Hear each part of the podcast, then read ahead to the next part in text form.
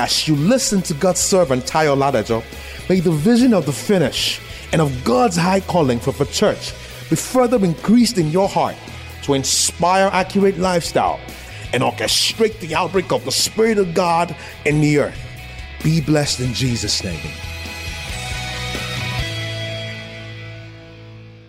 What does, what does the Sabbath mean? One, Sabbath speaks of rest generally. So we're living, this is the when we talk about the day of the Lord is the day of his rest.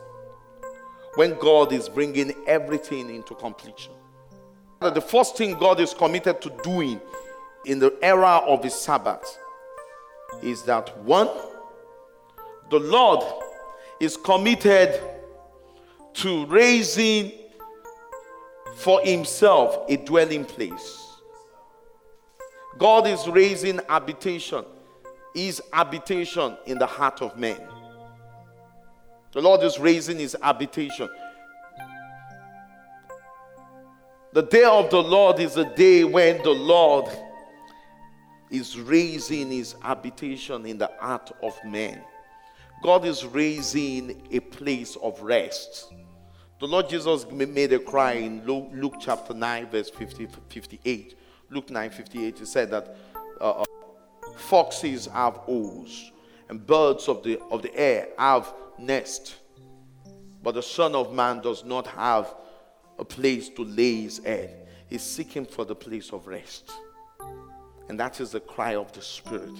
When we talk about God seeking for the place of rest, that is that means that God's the you know the deepest longing of, of our Father, the deepest longing of his heart is the desire for intimacy with his people. God wants intimacy. God is seeking for those that will know him, those that will be willing and thirsty to know his will, his mind, and his heart. Praise God. So the Lord is seeking for a dwelling place. Another thing the Lord is seeking for in this day is that in this day of his Sabbath, he wants to see nothing else in his church and nothing else in the lives of his people but Christ. All the Lord wants is Christ. Christ revealed. Praise God. Christ in you, the hope of his glory. All he is longing and seeking for is Christ. He wants to see Christ. The priority of God is to see Christ revealed in you. Christ revealed in his people. Christ revealed in the church. That's the deepest longing of his heart. Praise God. All he wants is a, is a revelation of Christ. All he wants is the revelation of his Son, the Christ in us. You see, this is a day in which the Lord is bringing his priesthood into the third dimension, into the Holy of Holies, where we will experience and come face to face with Shekinah glory. But for us to have that experience, it takes Christ manifest in us. Christ must be formed in us. No man ever sees his face and live. What he's seeking for is Christ. Christ must be formed in us first before we can see his glory because Christ in you is the hope of his glory. God cannot entrust his glory to us except Christ is revealed. That is to say, man, or rather, Adam in us must die. Adam in us must die. The revelation of Christ to his church in this time and age is as the Lord of hosts, as the King of glory.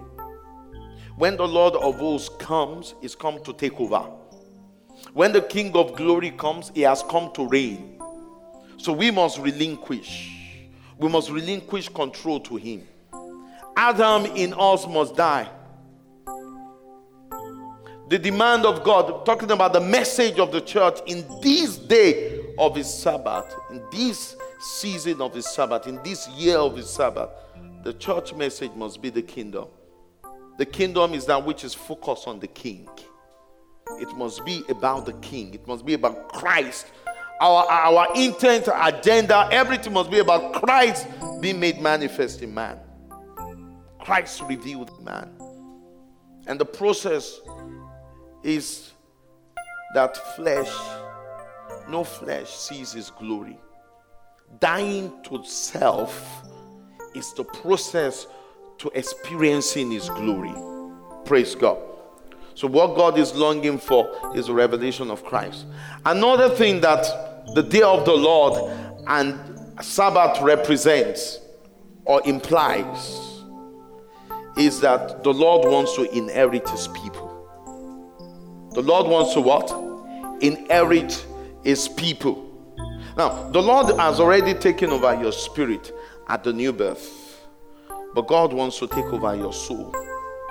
He wants to take over your soul, your mind, your will, your emotion. He wants to take over your soul. The Lord wants to inherit his people. He wants to inherit his people. And the only way by which the Lord will inherit us is when we have learned to internalize the word of God when the word of God refurbishes us. We allow the word of God to refurbish us. We allow the word of God to reform us. The word of God to, to change us and renovate our soul. Then it can inherit. The Lord wants to. May the Lord inherit you in Jesus' name. Thank you for listening to this timely word of the Lord.